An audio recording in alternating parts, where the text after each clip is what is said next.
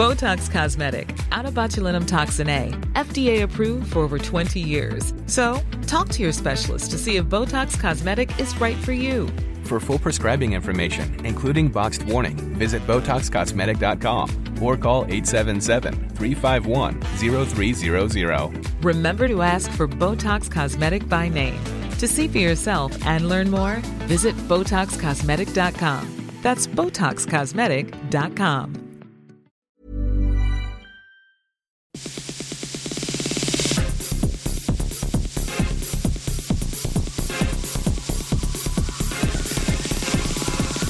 And welcome to Extra Time, a web-only program from RNZ Sport. Ko Denise Garland tēnei. In the program this week, the All Blacks attempt to bounce back from their historic loss to Ireland. Joseph Parker secures a hometown advantage for his world heavyweight title fight. The Black Caps make several changes for their upcoming test against Pakistan, while New Zealand cricket admits it's failed the women's game. The All Whites face New Caledonia on their road to the 2018 Football World Cup in Russia. Cycling New Zealand's high performance director Mark Elliott steps down after almost a decade in the job. And former rugby league bad boy Sione Faumuina details his struggles during his time in the game. All Blacks' 111 year unbeaten run against Ireland is over, as is their record breaking winning streak. So, how will the world champions bounce back in this weekend's test against Italy in Rome? As rugby reporter Joe Porter reports, the Italians are likely to cop an almighty backlash from an All Black side seeking to restamp their dominance. The mighty All Blacks felled by Ireland for the first time in history. It's taken 111 years, 29 meetings, and so much heartache. Italy will have taken inspiration from Ireland's first ever win over the All Blacks, and the British and Irish Lions coach Warren Gatland says the historic triumph will have breathed hope into the rest of Europe. I think from everyone's point of view, you know, everyone goes, oh, I mean, these guys are human, you know, they can, they're like everyone, and you you know, as coaches, you, you, try and deliver that message sometimes to say, look, they, you know, look, it's like any team. You put them under pressure, they can make mistakes. In reality, though, the Irish have done the Italians no favours. The All Blacks are determined to atone, and coach Steve Hansen says they have a history of following rare losses with big wins.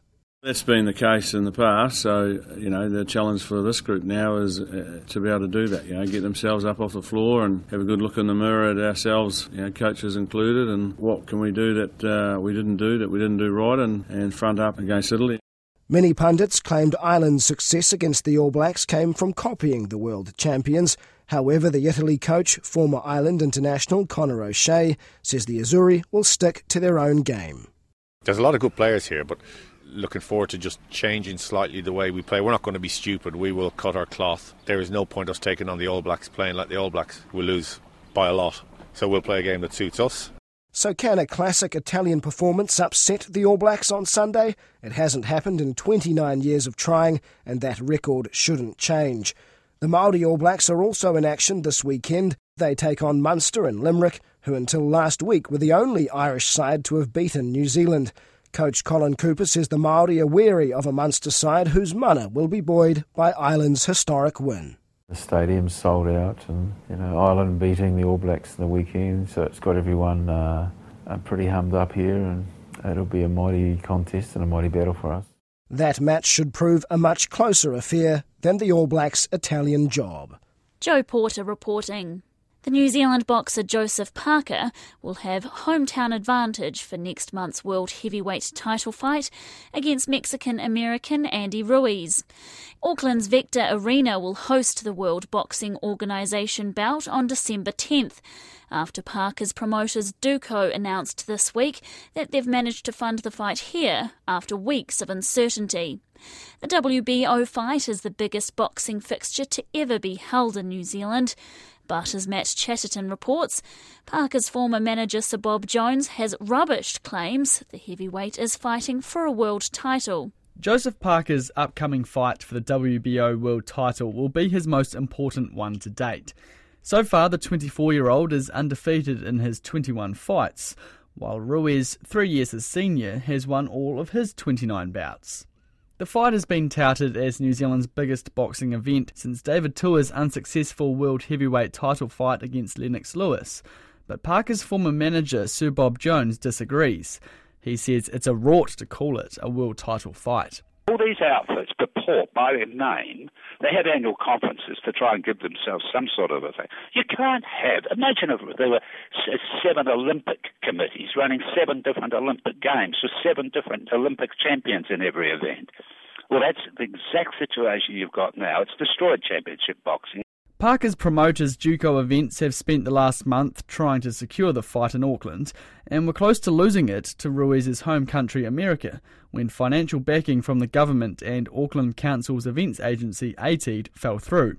Duco Chief Executive Martin Snedden says his company is prepared to take a financial loss in order to give Parker a hometown advantage. There is a significant financial risk to us, but there's also a risk that if we allowed this opportunity to slip through our fingers and we didn't give Joseph the home advantage because in any sport you play, the home advantage is something to be treasured and is something that statistically will tell you is so effective.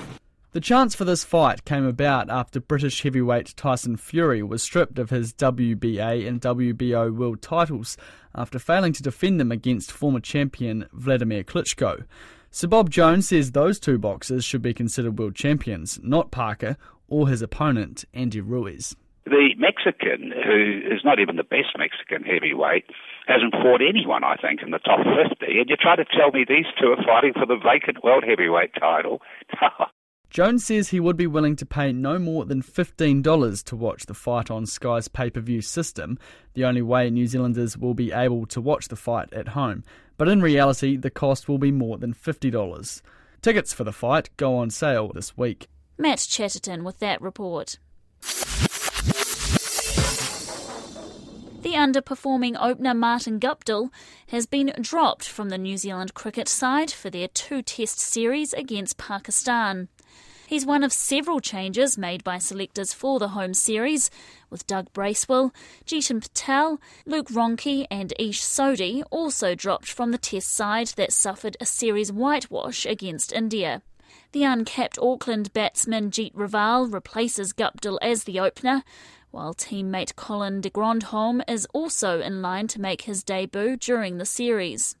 The one test Canterbury spinner Todd Astle has earned a recall to the squad in place of the injured Mitchell Santner, four years after making his debut.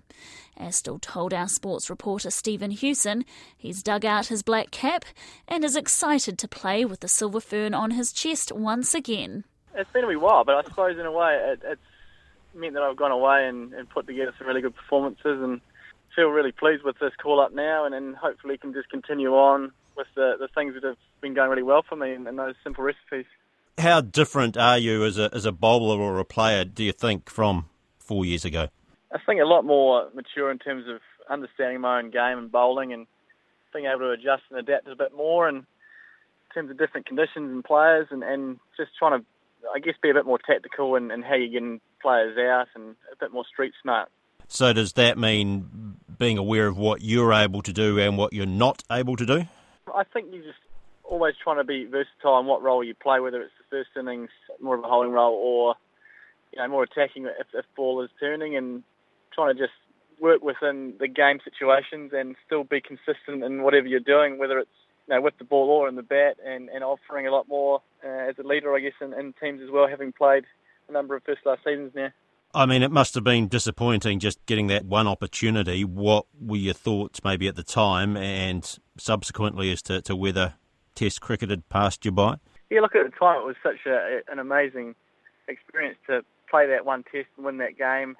And then to come back, and, and I look back now, not having played for four years, it was, yeah, at the time probably a little bit surprising, but then we had home series and other people were picked and, and lack of form, those sorts of things. You just have to I guess, take that on the chin, and that's where I've been a little bit more perspective of, of the last few seasons. And you just go away and try and contribute every team you play in, and try and be as consistent as possible. And that's, I guess, allowed me to have success with Canterbury and, and all three formats, and yeah, earned my recall now, which is, you know, just an amazing feeling. Well, yeah, you're certainly in some good domestic form, aren't you? You must be very happy. Yeah, nice to start the season off with a hiss and a roar, and hopefully we can just keep continuing that. And, and yeah, like I said earlier, that, that simple recipes of just going out there and enjoying it, but trying to be consistent and have a tactical mindset when I bowl in terms of plans and getting guys out. That's where I'm at my best. So are you going to have to dust off the black cap? Do you have to hook it out, or is it on display somewhere? What's the the story yep, with no, that? It's uh, it's all there ready to go, so it still fits, thankfully. You've tried it on. Yeah, looking forward to uh, yeah donning it again. The other thing too, it seems like you're going to get a get a start from the comments that uh, Gavin Larsen has made. He, it seems pretty much just say, saying you're a straight switch for you to, to Mitchell Santner at eight in the batting order.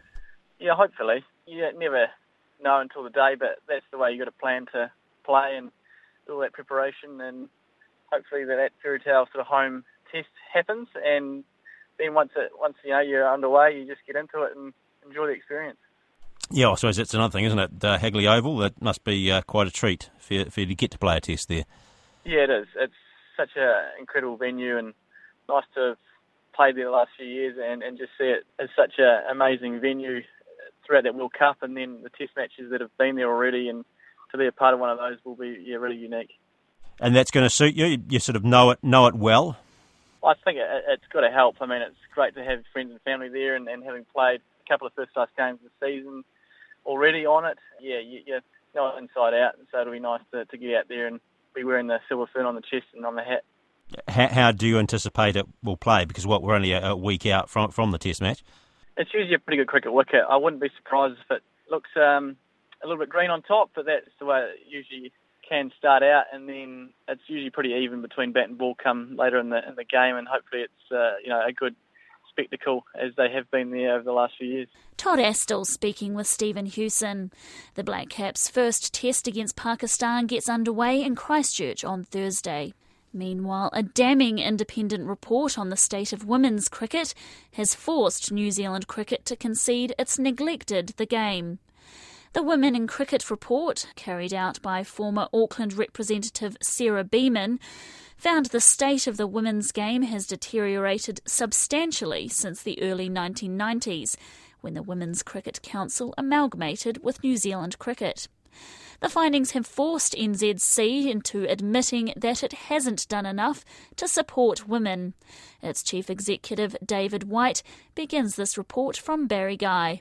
We're putting our hands up and, said, and saying that it's not right. We've got to do something. Once they became uh, amalgamated, for some reason there was just a decline. And I think that the expectation was that women or the women's game should just fit under the, the men's game, but it clearly hasn't worked. David White admitting they'd dropped the ball. The report reveals only 10% of players in the sport are female, and of those, 90% are under 12. The Women and Cricket report carried out by Sarah Beaman, a former Auckland representative, has revealed the game's demise, with Beaman saying at times she thought she was studying an endangered species. It found over 90% of cricket clubs don't have female only teams, while almost 60% of clubs don't offer cricket for girls at all. White says for a long time the women's game was seen as a cost to the business. He admits they have to look at the governance, as well as the numbers, and the type of game girls and women want to play. One of the problems we've got at the moment is the traditional structure we've got is not what they want. All our um, surveys are saying they want fast, they want fun, they want to be playing with themselves, the girls. Um, at the moment, a lot of the a lot of the cricket is played with boys. The author of the report, Sarah Beaman, says internationally sports are realising they must cater for women to survive. In Australia, typically male dominated sports call it now it's an arms race. It's actually about saying which of us can engage with females more and quicker because actually 82% of the females are the ones who make the purchasing decisions. Women have a lot of power and, and potential, so I think that that shift is going to be happening in New Zealand as well. Sarah Beaman. The women's game certainly needs help in many parts of New Zealand. For instance, Wellington is struggling to get four competitive teams in the senior women's competition. 16 year old Beth Maloney has only been playing for three years and says she got into the Wellington Girls College team straight away, basically because they needed every player they could get. She's since progressed through the grades and was due to debut in the senior competition last week, but the opposition couldn't field a team. Beth is disappointed that very few people appear to know much about our top women's team, the White Ferns. I was talking to my friend the other day, and she sort of she was saying like about the men's cricket and how they're doing and stuff, and I was sort of like, oh yeah, the women are doing quite well as well. And she was like, she had no idea what was going on. Like no one sort of, I don't think people know how to sort of follow them just because the men's is always on TV and like you don't really see what's happening in the women's side. Improving the profile of the women's game is something New Zealand cricket is keen to do. Barry Guy reporting. And you're listening to Extra Time, a web only program from RNZ Sport. The All Whites' road to the 2018 Football World Cup in Russia continues this weekend. New Zealand face New Caledonia at North Harbour Stadium in the first of two legs. The All Whites are heavy favourites to defeat New Caledonia, a side they beat 1 0 in the semi final of this year's Oceania Nations Cup. However, New Zealand will be without the experience of their captain, Winston Reid, who's been ruled out with an injury he picked up in the English Premier League. Lead striker Chris Wood will take his place, while Wellington Phoenix veteran Andrew Durante will also be vocal from the back. Durante spoke to media about the importance of the match. The preparation has been exactly the same uh, as we prepared in uh, in the States, and we had a really good camp there. So, um, yeah, look, we're, we're ready to go and uh, very excited to be playing in front of our home crowd. I guess the last tour, there was a lot different style in terms of the Nations Cup, what was played at the Nations Cup. What's it like playing at the back with that sort of high pressing style for you? Yeah, it's good. It's enjoyable. Um, you know, it's there's no time that we sit back and, and just let them have possession. We're going to be on the front foot and, and really put them under pressure and, and take the game to them. And if we can win the ball higher up, it'll create uh, goal scoring opportunities for us. So that's the game plan. That's what we'll try and execute on the night, and uh, let's hope it's a, a, special night for everyone.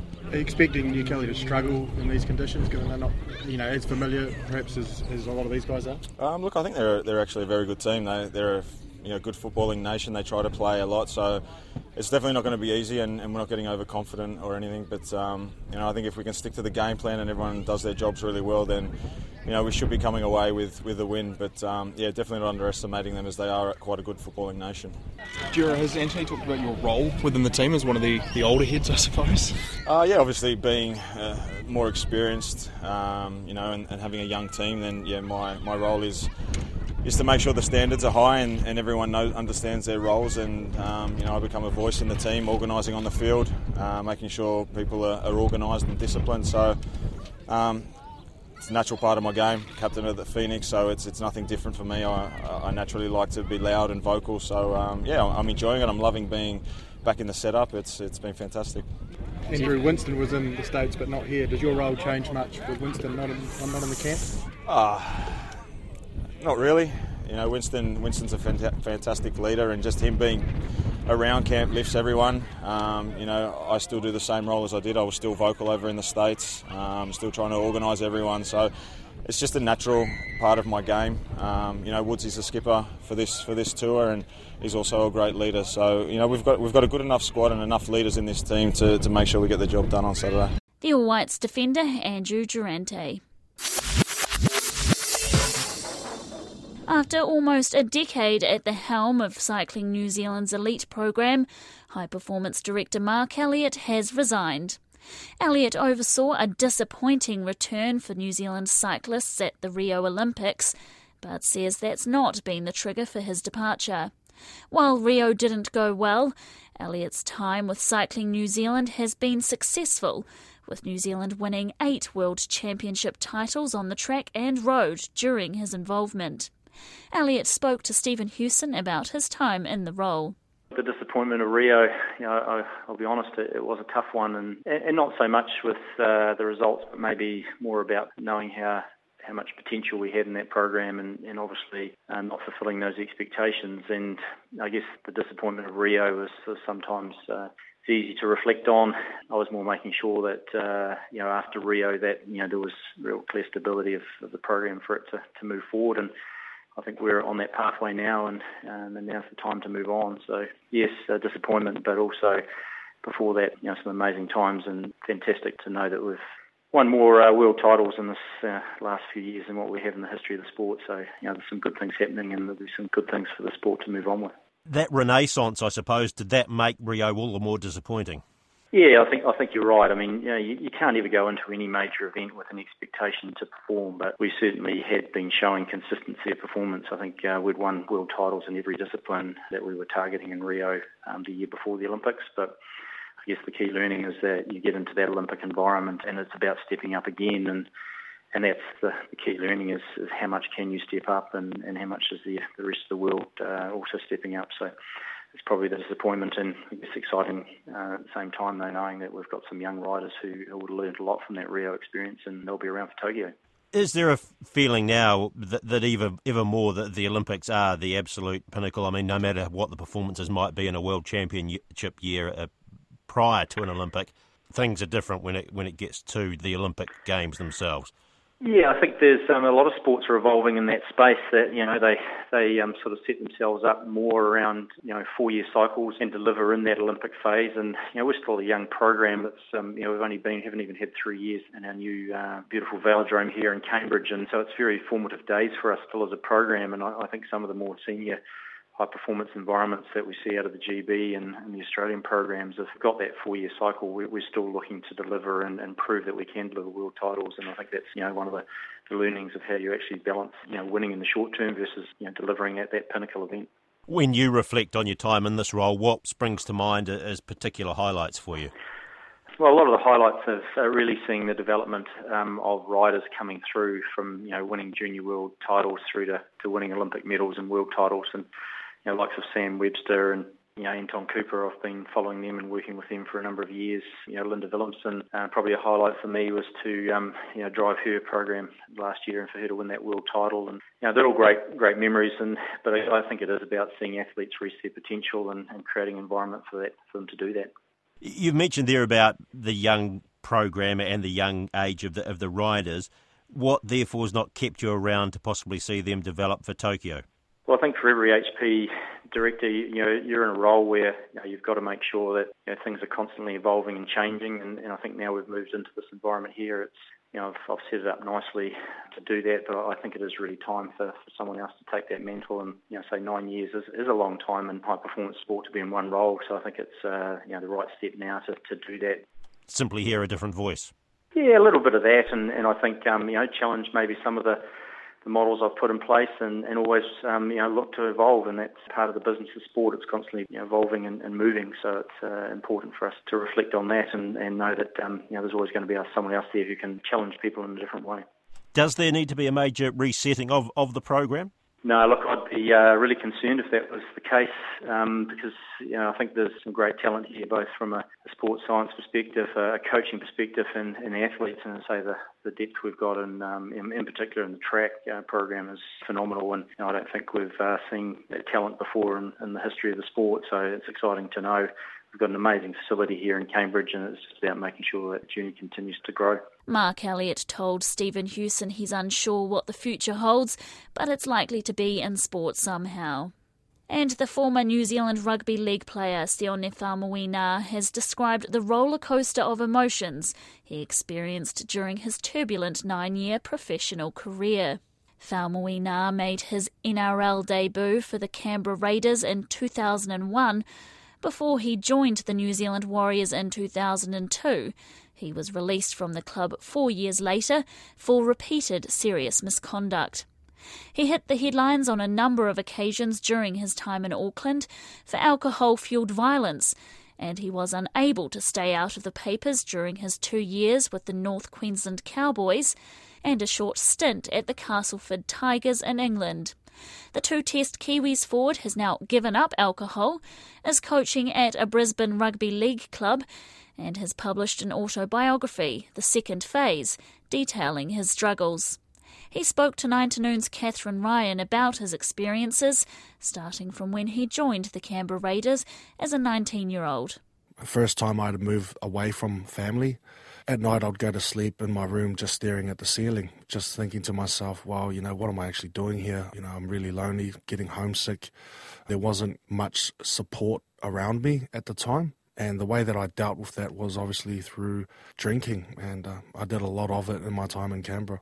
We're talking serious, serious drinking here, and it keeps rearing its head throughout your career. We're not even just talking about a young guy hitting the booze the way you went about your drinking was uh, was almost professional in its own right. Did did you realise from the start that it was beyond something you could manage, or did did you just go with the flow? Yeah, I, I just went with the flow. You know, I'd started drinking from about 16 years of age, so as I got older, my consumption increased. So by the time I got to Canberra, it went up another level. But I was surrounded by you know that rugby league culture, especially in Australia, where it was almost as if it was accepted the way that I was drinking. Um, there wasn't too many people pulling up other players that were, you know, going a, a, bit off the rails on the drink. So for me at the time, I thought that that's how, you know, footy players drunk. So it wasn't until I got a bit of exposure when I come back to the Warriors, got a bit of media attention due to my, my football ability that I started to realize like, man, maybe this isn't the way you're supposed to get on the drink there were good days and bad days at the Warriors. Uh, you know, 2003 was this the year also um, that the Aussies got their backsides kicked. 2003 was a really good year. That was my third year playing in the NRL. So for the first two years of my career, I didn't really stamp my authority on the game. So I was in and out of first grade. 2003 was the year that I guess you could say that I came onto the scene. I debuted for the Kiwis that year. I played some really good football. Getting all that attention around me at the time. It was good. When everything's going well, um, you know, I was happy. In Rolls 2004, and an off field incident occurred, and that's when my sort of world turned upside down A couple of things are happening here. You're getting into a relationship with a with a very very high profile netballer, mm-hmm. and that certainly has its ups and downs. But also we see this pattern, of, and you've alluded to it, of incidents where, again with the booze involved, it seems stuff happens. There's a car crash in one instance. There's episodes that you don't even seem to be able to remember where people have told you you've punched someone. What was it that happened that really registered? It would have to be that that first incident down in um, Whakatane. After that incident, I, I can't remember what happened, and it wasn't until I started back at training after Christmas and New Year that I was called into the office and, and told that apparently this is what's happened. And I honestly told the club I, I can't remember. And sitting there, they were telling me what to say in front of the media because obviously the media had got wind of it. And uh, one of the things they told me to say was come out, apologize, and say that you'll never drink again. That was probably the biggest mistake and the worst advice I got because obviously I didn't stop drinking and uh, I was only off the drink for a few weeks, and then I was back on it. And then another incident occurred at an ATM, which was also publicised. There's another stint in Aussie. There's a stint in the UK. There's an incident in Brisbane before you leave for the UK. But mm-hmm. even once you get to the UK, I think there's there's an issue there immediately as well. You can't get away from the problems. We should say that you've come a hell of a long way, but you're brutally honest in this book. And there's a day, isn't there, mm-hmm. where someone says to you, "What's more important to you?" what happened was I was out um, with a friend in Brisbane. I got into an altercation at, at a nightclub. My eldest daughter, her mother, it was actually one of her best friends who happened to be there that night and she witnessed the altercation. So by this point, we were going on about three years in and out of family court. And she kept using my off field incidents during my career and the fact that I was still drinking against me whenever we'd have to show up in front of the judge.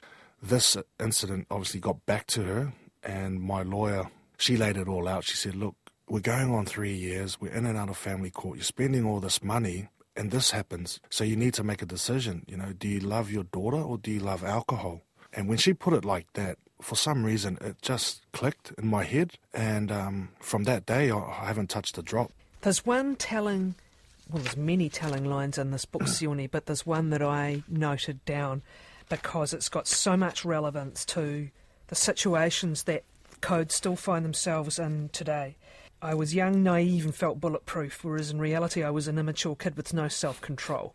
Unfortunately, this very much describes many of the young players today. They just keep rolling off the production line doing the same shit I did, which is the same shit the players before me did, which is probably going to be the same shit the next crop of players will do. How do we stop this? I think we need to educate our up and coming players NRL clubs, they identify these boys at, a, at such a young age, at 13, 14 years of age. As soon as they have that identification of this talent, that's when the process needs to start.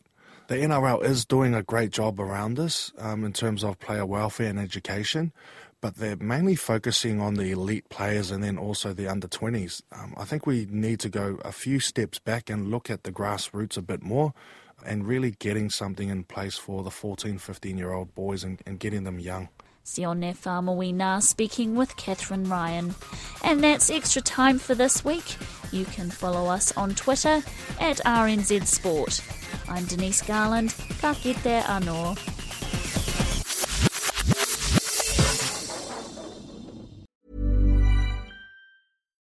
Botox Cosmetic, out of botulinum toxin A, FDA approved for over 20 years. So, talk to your specialist to see if Botox Cosmetic is right for you.